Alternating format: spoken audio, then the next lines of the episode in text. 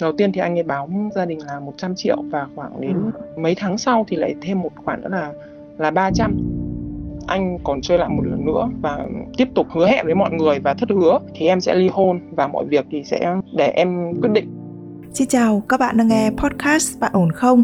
Nơi bạn được giải bày những bất ổn, được lắng nghe, được học hỏi từ chính trải nghiệm của người trong cuộc. Khóc lóc anh ấy xin lỗi, anh ấy mong được cho cơ hội được thời gian để anh ấy làm lại em nên à, tiếp tục ly hôn hay là em sẽ cho anh ấy một cái thời gian để anh ấy chứng minh với cả mọi người có thể là làm được một cái gì đấy không? Hy vọng những câu chuyện mà mỗi một nhân vật trong podcast Bạn ổn không đã trải qua cũng chính là những thứ mà bạn cần ở đâu đó trong một vài giai đoạn hay là một vài khoảnh khắc của cuộc đời. Và nếu như bạn cần một người để lắng nghe, một người để gỡ những nút thắt trong cảm xúc của mình, bạn cũng có thể gửi thư về cho chúng tôi qua hòm thư podcast net Còn bây giờ thì hãy cùng đến với câu chuyện của ngày hôm nay cùng với thạc sĩ tâm lý Trần Hương Thảo. Em chào chị ạ. Em à, năm nay 34 tuổi ạ và em à, cũng đã kết hôn được 6 năm rồi. Hiện tại thì em đang có một bé trai 4 à, tuổi và bọn em cũng đang có một căn nhà nhỏ để ở rồi. Em cũng đã biết đến anh ấy chơi cá độ bóng đá từ khoảng lúc mà em mới sinh em bé. Đến nay là tầm 4 năm. Thì lúc đầu em phát hiện thì đấy là những cái lời khuyên ngăn ấy. Lúc đầu thì anh ấy cũng công nhận. Đầu tiên thì anh ấy báo gia đình là 100 triệu và khoảng đến ừ. mấy tháng sau thì lại thêm một khoản nữa là là 300 tức là có thể lúc đầu anh ấy cũng không dám nói ra là anh ấy có từng đấy nợ mà anh ấy về sau anh ấy dám nói hết ra ạ. cái chuyện này thì cũng đã nói với ông bà thì ờ, cũng đã tìm cách giải quyết là ông bà cho vay một khoản 100 và cái 300 kia thì ờ, bọn em ờ, vay ngân hàng. Đầu tiên là vay người quen về sau thì phải vay ngân hàng để để trả chỗ đấy. Đấy là hai lần và sau đấy thì khoảng đến 6 tháng sau hoặc là 8 tháng sau thì anh ấy lại có hai lần anh ấy chơi tiếp vào. Thì, thì cái lần hai lần đấy thì anh ấy gọi là lén chơi lại thôi ở cái mức độ nhỏ. Các lần thì em đều là phát hiện ra và xem điện thoại của anh ấy để biết được ạ. Hiện tại thì cái khoản vay 300 kia thì là bọn em đang lo anh ấy đang trả ngân hàng và trước đấy thì là anh ấy đưa lương cho em thì em cũng cũng trả và bây giờ thì anh ấy tự giải quyết. Sau cái lần mà anh ấy chơi lại hai lần ấy và bị phát hiện ấy em cũng vì con nhỏ và vì nhiều cái vấn đề nên em ấy em đã bảo anh ấy viết một cái đơn cam kết là anh còn chơi lại một lần nữa và tiếp tục hứa hẹn với mọi người và thất hứa thì em sẽ ly hôn và mọi việc thì sẽ để em quyết định. Thì quá trình kia thì nó đã kết thúc được khoảng 2 năm và sau đấy thì bọn em có khoảng một năm một năm là không có vấn đề gì cả. Sau cái lần anh ấy cái viết cái đơn hứa hẹn đấy cái lúc đấy thì khoảng đấy thì anh ấy cũng chuyển đổi công việc thì cũng phải một thời gian học việc. Cái lúc đấy thì cái thu nhập thì nó cũng thấp đi tại vì anh cũng phải học việc một thời gian dài cũng chỉ được hỗ trợ thì nó cũng không nhiều chị. Cái thời gian trước đấy thì em cũng đi làm đi làm và con 6 tháng em quay trở lại đi làm và em làm thêm online rồi em ờ, cũng nhận việc buổi tối về em làm để cải thiện cái thu nhập ấy. Đến đầu tháng 3 năm nay ấy, em cũng biết đến được là anh ấy có một cái cái khoản nợ thẻ tín dụng. Vay của đồng nghiệp thì em cũng biết xem qua điện thoại của anh ấy thôi. Em hỏi một, một lúc thì anh ấy không nhận và tại vì trước từ trước đến giờ thì cái câu chuyện của giữa em và anh ấy là khi mà em hỏi anh ấy thì anh ấy sẽ không nhận luôn. Mà phải đưa ra được cái bằng chứng cụ thể thì anh ấy mới nhận anh ấy nói là cái cái khoản tiền đấy thì anh ấy cần chi tiêu cho cá nhân. Tại vì là cái thu nhập thì anh ấy cũng đưa cho em rồi. Sau cái đợt đấy ấy, thì bọn em cũng có khoảng 3 tháng. Vẫn vẫn chung một ở nhà thôi nhưng mà cũng coi như là ni thân đấy ạ. Sau 3 tháng thì em cũng suy nghĩ và cũng ngồi lại nói chuyện là bỏ qua cái chuyện đấy và nhau tiếp tục ấy ạ. Và đến cái đợt cuối tháng 9 này hôm ấy anh ấy say và em xem điện thoại thì em biết qua một cái app, cũng là app cá độ bóng đá ấy. em vào và em check cái phần lịch sử thông tin giao dịch thì phát hiện ra là anh ấy lại chơi lại. Tức là từ khoảng đấy đến nay là hai năm thì anh ấy lại chơi lại. Cũng mất mười mấy triệu trong vòng 2 tuần ấy cái chuyện này nó như là một cú sốc ấy, vì em cũng đã cho anh ấy cái cơ hội khá là nhiều để để anh ấy có thể làm lại mọi thứ. Sau cái ngày đấy thì ờ, em cũng ngồi lại nói chuyện luôn với anh ấy. Anh ấy cũng không nhận luôn và sau đấy thì cuối cùng thì anh ấy cũng phải thừa nhận là anh làm như thế với em. Và anh ấy khóc lóc, anh ấy xin lỗi, anh ấy mong được cho cơ hội, được thời gian để anh ấy làm lại. Đầu tiên là em suy nghĩ khoảng mấy tuần rồi em nói là nên dừng lại. Và em yêu cầu anh ấy phải nói chuyện này với ông bà em nghĩ là anh ấy với tính cách của anh ấy, anh sẽ không dám nói ra hết những cái điều mà anh ấy làm từ trước đến giờ ấy. em lại bảo anh ấy là em muốn anh cùng em ngồi lại nói chuyện, gọi điện cho ông bà để nói hết ra những cái đấy. Thì anh ấy rất là không hài lòng về cái việc mà em muốn phải lôi ông bà vào câu chuyện này. Có một cái đề xuất lúc đấy là bây giờ anh hãy ra ngoài một thời gian để cả hai cùng tự nhìn nhận lại mình. Thì ban đầu anh ấy cũng đồng ý và sau đấy thì anh ấy có nói chuyện với ông bà và ông bà bà bảo là bà không muốn anh ấy ra ngoài. Em cảm thấy như thế nó thật khó giải quyết đấy chị nó rất là khó. Giải quyết trong cái trạng thái mà em hàng ngày em vẫn nhìn thấy anh ấy. Anh ấy vẫn đi lại trước mặt em. Anh ấy vẫn phụ em ờ, đón con và đưa con đi học thêm buổi tối. Rồi ừ. vẫn thỉnh thoảng vẫn tắm cho con. Nhưng mà cái việc mà em nhìn thấy anh ấy hàng ngày thì em không thể nào bình thường được. Những cái chuyện này nó vẫn xảy ra trước mắt mình ấy. Cộng thêm một cái việc là anh ấy vẫn ở nhà và có những buổi anh ấy vẫn đi ra ngoài anh ấy đá bóng. Anh ấy thì có thú vui là đá bóng đam mê thể thao đá bóng ấy. Ngày trước thì em hoàn toàn không có vấn đề gì cả nhưng mà từ cái lúc mà anh ấy chơi thì cái cái niềm đam mê bình thường đấy thì nó tự nhiên cái con người cái suy nghĩ của mình nó lại nhỏ nhen lên nên mình cảm thấy là cái cái đá bóng đấy anh ấy phát triển thành một cái hướng xấu nên là mình thực sự mình bị ám ảnh ấy chị nên là mình không cảm thấy không được thoải mái lắm. Cái việc anh ấy cứ đi ờ, ra đá bóng rồi đi nhậu thì nó bị ảnh hưởng lên tâm lý em nên là em yêu cầu anh ấy như thế và anh ấy quay lại anh ấy nói là anh sẽ không ra ngoài nữa. À, vì ừ. đây là cũng là nhà chung thì em bảo vậy em và con sẽ đi ra ngoài. Thì à, cuối cùng thì anh ấy suy nghĩ là anh ấy đã ra ngoài được um, được hơn một tháng nay ạ. Hiện nay thì em đang có cái cái suy nghĩ trong đầu là em nên à, tiếp tục ly hôn hay là em sẽ cho anh ấy một cái thời gian để anh ấy chứng minh với cả mọi người có thể là làm được một cái gì đấy không? Em cũng à, xin chia sẻ thật với chị là bố em thì ngày xưa cũng, cũng cờ bạc nên là gia đình em cũng ly hôn ấy. Nên là em bị à, cái tâm lý đấy nó ảnh hưởng đến con ấy. Nên là em cũng sợ là con em sau này nó cũng kiểu là bị bị thiếu thốn này kia ạ bạn nhà mình chơi cái cờ bạc này như thế là tổng cái số nợ bây giờ là còn bao nhiêu và đã trả được bao nhiêu? Nợ cờ bạc thì chưa trả được chị ạ. Còn cái nợ chung mua nhà thì bọn em nợ khoảng ừ, 500 triệu thì cũng mới ra mới để dành trả được 100 thôi. Tại vì trước đấy thì nhiều chuyện xảy ra và đi làm công việc nó cũng chưa ổn định ấy. Cũng mới mua nhà được khoảng 4 năm thôi ạ. Ngày trước thì thu nhập anh ấy cũng bình thường ạ. Thực ra để nói mà về công việc thì bây giờ anh mới ổn định một chút. Hai năm trước thì không ổn định. Những cái ngày sau này thì cái thu nhập nó hơn một chút thì anh ấy đưa em 10 triệu và cái đợt gần đây thì anh đưa em 15 triệu một tháng. Còn về thu nhập của em thì nhỉnh hơn một chút. Em làm thêm cả buổi tối về cái công việc của em nữa. Cũng có những tháng em cũng được khoảng hơn 40 triệu một tháng. Đấy là tầm 2 năm trước thôi chị ạ. Còn bắt đầu từ ừ. thời điểm này thì đúng cái dịp này nhà có chuyện ấy. Kinh tế nó đi xuống nên là em cũng không kinh doanh được nữa. Với cả công việc phụ buổi tối thì cũng đang tạm dừng ấy chồng có phụ được gì trong cái việc mà chăm bé không? Anh ấy cũng có phụ được chị ạ. Bạn nhà mình có có thương con và có lo cho con rồi. Có vì con để mà hy sinh được điều này điều kia em đã từng nhìn thấy những cái lần như thế nào mà vì con mà bạn có thể chấp nhận làm được cái điều này điều kia và bạn đã làm được không? Những cái điều mà tưởng chừng rất là khó. Em theo em nhìn nhận thì anh ấy cũng là một người rất là cũng là lo cho mọi người. Nói chung là sống cũng rất là tình cảm cái như chị nói là có vì con lo cho con, không thì những cái điều anh ấy làm gần đây làm em bị suy nghĩ nhiều. Tại vì nếu mà thực sự là vì con, vì gia đình thì thì đã không làm như thế này. Xét với con người ấy thì anh ấy ra ngoài đối nhân xử thế cũng khá là tốt đấy ạ. Thật ra thì cái việc mà để gai được cờ bạc cần rất là nhiều cái động lực to lớn. Thì ở đây chị đã cố gắng để hỏi xem xem là bạn ấy có một cái loại động lực nào. Như kiểu là tình yêu với con hay là tình cảm với em hay cái gì đó để mà bạn ấy có thể vì những cái điều đó mà bạn ấy sẽ có thể bỏ được cái cái cái việc cờ bạc nếu như bạn ấy không có những cái điều đó thì mình có dù có làm cách nào đi chăng nữa. Nó thiếu vắng được những cái động lực sâu xa tự trong thân của bạn ấy, tự trong trong trong con người bên trong của bạn ấy, thì không thể làm gì được em. Cờ bạc nó rất rất là khó. Nó không thể dùng lời nói, lời khuyên để mà thay đổi được. Và kể cả những cái điều nhỏ nhặt trong cuộc sống này của mình cũng vậy. Không có một cái người nào mà chỉ cần mình nói dăm cơ ba điều người ta sẽ thay đổi cả.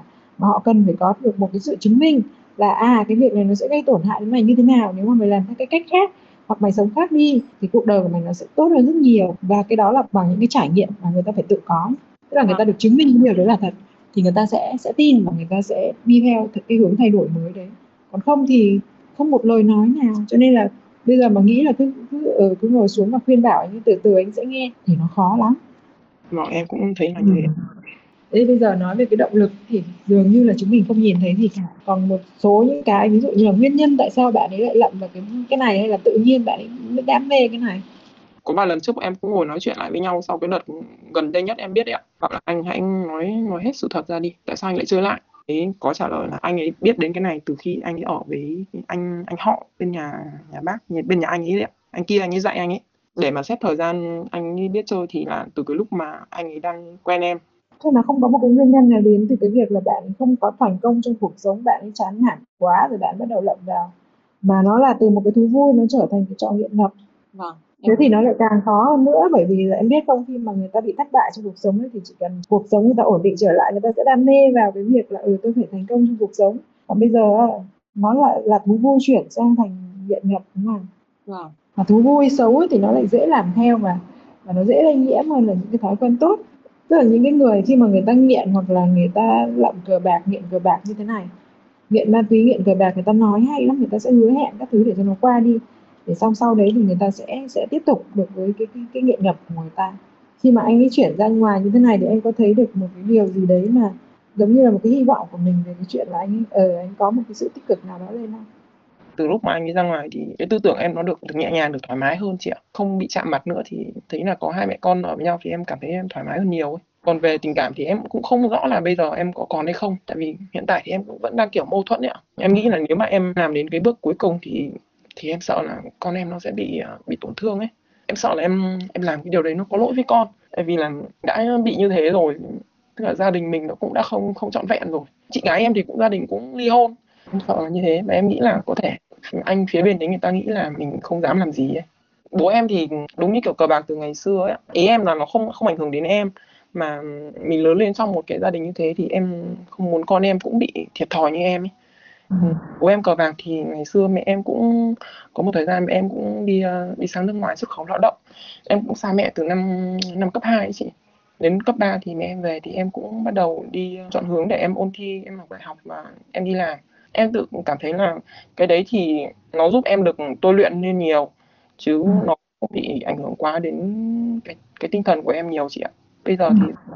vẫn rất là quan tâm thương, thương nhau kể cả bố em có như thế thì em cũng cũng không có gì phải ghét bỏ bố em cả ừ. nhưng em là có thể nào anh ấy trở nên như thế? Bởi vì do một phần là anh em anh ấy được ông bà rất là chiều chuộng ấy học hành rồi sau này đến đến cái giai đoạn mà học hết cấp 3 xác định học một nghề gì đấy là cũng được định hướng để xin để học việc và đi làm cũng thế cũng đều là nhờ xin quen biết cả. Bạn nhà mình á, thu nhập hiện tại không đủ để trả nợ luôn vậy thì khoản nợ ai là người trả? Nếu như ông bà không giúp?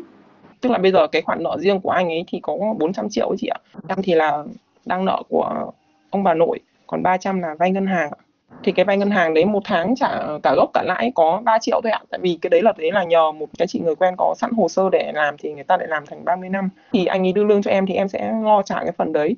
Nhưng mà từ sau cái nhiều vụ cãi nhau gần đây, từ cái đợt đầu năm nay thì em nói là em sẽ không trả nợ cho anh nữa.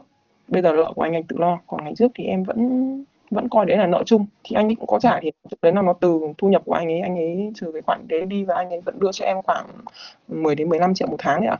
Thì bạn cũng có khả năng kinh tế trong cái cuộc sự hôn nhân mà còn đang giữa hai người như thế này này thì uh, cái việc nợ nần của bạn ấy sẽ ảnh hưởng đến em như thế nào? Tức là em cảm thấy lo lắng về có thể là tương lai anh ấy mang về khoản nợ nhiều hơn. Thế em lo sợ cái niềm tin mình trao đi và cuối cùng mình lại nó không được điều gì ạ.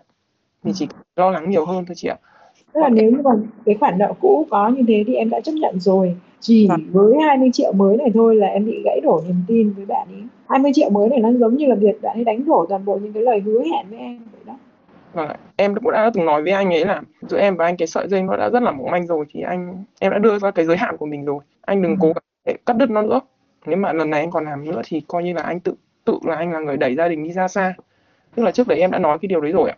Anh ấy trả lời một câu là anh không biết tại sao lại anh lại chơi lại. Và bây giờ anh thề với em nếu anh có chơi lại thì anh sẽ tự chặt đứt tay của anh. Em bảo là anh không cần phải nói như thế đâu. Anh còn phải tự làm cái điều đấy để anh lo cho gia đình anh sau này. Thì bây giờ cái vấn đề của cái bạn này ấy, là cái khoản nợ của bọn em ấy thì cũng rất là may mắn cho cho cho cho em và cho bạn ấy là cái khả năng trả nợ của nó thì tương đối dễ dàng và nó sẽ kéo dài trong suốt bao nhiêu năm như thế nó cũng không phải quá gánh nặng. Thế nhưng mà bây giờ cái quan trọng nhất ấy là cái cái chứng bệnh này nó có thể chữa được hay không thì mình hãy nghĩ đến cái khả năng ở lại. Còn nếu như mà mình không tìm thấy một cái phương hướng nào để chữa cho bạn ấy thì ở lại nó vẫn sẽ tiếp tục cái tình trạng này xảy ra một lần nữa đấy. Những cái điều này nó cứ sẽ lặp đi lặp lại, bởi vì đây nó là một cái chứng bệnh rồi. Chứ nó không chỉ đơn giản là một cái sở thích, hay là nó không chỉ đơn giản là một cái vấp ngã đơn thuần. Tức là khi mà bạn ấy chơi cái đấy thì nó liên tục có những cái hormone để nó kích thích, nó làm cho bạn ấy vui sướng. Nhưng mà nó ác liệt ở chỗ là khi em càng thua ấy thì cái adrenaline trong người mình nó lại càng đòi hỏi là mình phải lao vào mình chiến đấu tiếp. Thì đấy là những cái người mà họ có máu ăn thua cờ bạc. Bây giờ ấy, thì cái đầu tiên mà chị hỏi em nó vẫn luôn luôn là cái động lực tự thân của cái người đó bởi vì mình là người ngoài mình chỉ giúp thêm được thôi. Không có một con người nào thay đổi nhờ vào cái việc người khác nói cả. Mà họ phải bắt buộc phải trải qua cái nỗi đau khổ của chính bản thân họ phải trải qua những cái tổn thương những cái mất mát của chính bản thân họ thì sau đó họ mới tự đứng lên để trở thành một con người khác được mình bên cạnh mình không thể nào mình thúc đẩy họ chỉ bằng lời nói là ừ nên làm thế này nên làm thế kia thì mày sẽ tốt lên. Không bao giờ người ta chịu nghe mình cả. Bao giờ họ phải trả giá với những cái sai lầm mà họ đã có thì họ sẽ thấy là ở ờ, sự cần thiết sự thay đổi này là cần thiết. Tại vì nếu như họ không có động lực tốt đẹp thì họ phải trả giá em ơi. Em nghĩ là với bạn này thì có thể có cái trả giá nào để cho bạn ấy tỉnh ra được? Tức là em vẫn mâu thuẫn. Có thể ừ. là em không tiếp tục với anh ấy được nữa tại vì á, em nói là em muốn giữ gia đình vì con của em, cho nên chị đang cố gắng cùng với em nghĩ ra một cái giải pháp nào đấy để cho bạn ấy có thể tốt hơn lên được. Nhưng mà bây giờ em lại nói với chị là thật ra thì em cũng không không muốn giữ bạn ấy nữa. Thế thì bây giờ chúng ta sẽ xoay cái vấn đề về con của em thôi. Cho nên chị mới hỏi em lúc nãy là cái tác động của cái việc gia đình em tan vỡ như thế nào với em. Thông qua cái câu chuyện kể của em thì chị lại thấy được là cái sự tác động của sự tan vỡ gia đình nó không hoàn toàn gây nên những tổn thương của em, mà nó còn bởi sự thiếu vắng của một cái tình cảm bù đắp khác là do mẹ em đi vắng, rất là xa và rất là lâu trong nhiều năm, thì mới khiến cho em cảm thấy là ừ tôi không có một cái người thân nào xung quanh tôi cả. Và sau đó thì vẫn kết nối lại được. Và sau khi kết nối lại được thì chị thấy gia đình cũng khá là ổn đấy chứ hả em ạ? Tình cảm tốt với nhau này tức là bây giờ ông bà cũng không ở với nhau. Bọn em thì ừ, vẫn quan tâm ông bà thôi ạ. Còn cái như em chia sẻ với chị là em luôn luôn bị mâu thuẫn xem là em, một ngày em tự tự tự đặt câu hỏi với mình là mình không biết là mình nên làm gì Thực ra trong tình trạng như em thì cũng dễ hiểu thôi bởi vì là nó chưa đi đến cực đại cái giới hạn của em nên cái nỗi đau khổ của em nó chưa đi đến cực đại cho nên là em vẫn còn ở trong cái tình trạng nửa nạc nửa mỡ như thế một khi mà cái cái cái nỗi đau khổ nó đến giới hạn rồi ấy, hoặc là cái sức chịu đựng của mình nó đến giới hạn rồi ấy, thì em sẽ quyết định rất là dễ dàng thì có thể cái này nó chưa phải là đến thời điểm bởi vì bạn ấy vẫn có thể chống đỡ được ấy. cái cái cái nợ nần cờ bạc của bạn ấy không dồn cả gia đình vào cái chỗ túng quẫn ấy cho nên mình cảm thấy nó vẫn còn là giới hạn nó vẫn còn nằm trong giới hạn cho nên là mình vẫn còn cái nỗi băn khoăn này. Thế nhưng tuy nhiên nhìn lại về về con về bé của mình nhé khi có bố và không có bố thì có gì khác nhau? Bạn ấy rất là quấn bố nên là khi mà không có bố ở bên cạnh thì nhiều lúc nó nhớ bố. Tại vì bây giờ thì thỉnh thoảng anh ấy về đưa đưa bạn đi đi học ấy chị. Tình cảm mà cái lâu không gặp nên là cũng cũng khá là nhớ. Em nghĩ sau này cái cái sự ảnh hưởng đến vì con con trai thì được học từ bố khá nhiều ấy tức là em nghĩ là nếu như mình chia tay thì bạn ấy sẽ không chăm sóc cho con nữa hay sao? Bạn sẽ không quay lại với bé nữa hay sao? Hay là vẫn có? Qua lại thì em nghĩ là vẫn là có. Tức là em bị xoay quanh cái vấn đề là con bị thiếu thốn ạ. Từ lúc em nói chuyện với anh ấy là anh ấy sợ là con sẽ thiếu thốn và em bảo là thiếu thốn là một cách để anh để con có thể trưởng thành cũng giống như bọn em. Em và chị em của ngày xưa thì cũng cũng đã từng như thế và vẫn lớn lên được được. Thiếu thốn hay không nó còn phải nằm ở phía em nữa. Tức là em có cho con được cảm giác đủ đầy hay không? Với thường mình là hay bị bị quá trớn ấy tức là mình nghĩ là ở ừ, con thiếu bố thì mình sẽ phải bù cho con nhiều hơn rồi thành ra chiều con thì lại là không được. Thì lúc đấy nó cũng hơi tai hại mình cũng nhìn thấy cái thất hại của cái việc chiều con rồi. Cho nên là một cái người mẹ đơn thân nếu như muốn làm một người mẹ đơn thân ấy, thì phải cực kỳ tỉnh táo và phải cực kỳ có năng lực. Hiện tại bây giờ điều kiện kinh tế của em để nuôi con thì vẫn ổn chứ. Vâng ạ hai mẹ con thì em thấy là cũng tạm ổn ạ. Bạn ấy có ý định là sẽ ly hôn với mình hay không? Hay là bạn ấy mong muốn là sẽ được quay trở lại? Anh ấy mong muốn chị ạ hiện giờ thì ừ. em một trăm phần trăm là người quyết định. Nhưng mà anh đi anh ấy luôn trước anh luôn xin là mong có cái cơ hội. Thế thì đây nó cũng để có thể là một cú sốc và là một cái sự mất mát với bạn ấy. Trong một cái chuẩn mực nào đó thì mình có thể dùng cái này như một cái động lực để mà thay đổi bạn ấy. Và hiện tại ấy, cái điều này nó chưa xảy ra nó ở trong một cái khoảng thời gian rất ngắn thì mình không thể khẳng định được gì. Nó không đủ để mình làm yên tâm ấy. thì theo em em có khả năng để kéo dài cái việc mà sống hai nhà nhưng mà vẫn vẫn là một gia đình hay không? Em nghĩ là chắc là em nên để một cái khoảng thời gian yên tâm của đâu để để em tự xét lại xem là em nên cần làm gì ạ em cũng dành thời gian để nghe nhiều bài giảng để để xem mình tự tìm niềm vui cho mình bởi vì trước mình tập trung vào một vấn đề và tập trung vào người khác quá nhiều ấy. Thật ra thì bây giờ em đang ở trong một cái hoàn cảnh nó có nhiều cái thuận lợi để mà mình có thể triển khai các cái phương án tốt trong cái cuộc hôn nhân của mình cũng như là cho cái cảm xúc của em. Đấy là cái việc là bạn ấy đã chịu xuống nước này, bạn ấy không bạn, bạn em không bị quá áp lực về mặt kinh tế này. Nếu như cái người đấy họ đủ quyết tâm cũng giống như người nghiện thuốc lá mà có người bỏ mãi không bỏ được, có người họ hôm trước họ bảo họ bỏ, hôm sau họ bỏ cái một và không bao giờ họ dính đến một điếu thuốc nào nữa luôn. Cho nên cái quyết tâm tự thân của người ta rất là lớn. Mình là cái mình chỉ là một cái tác động ở bên ngoài thôi em.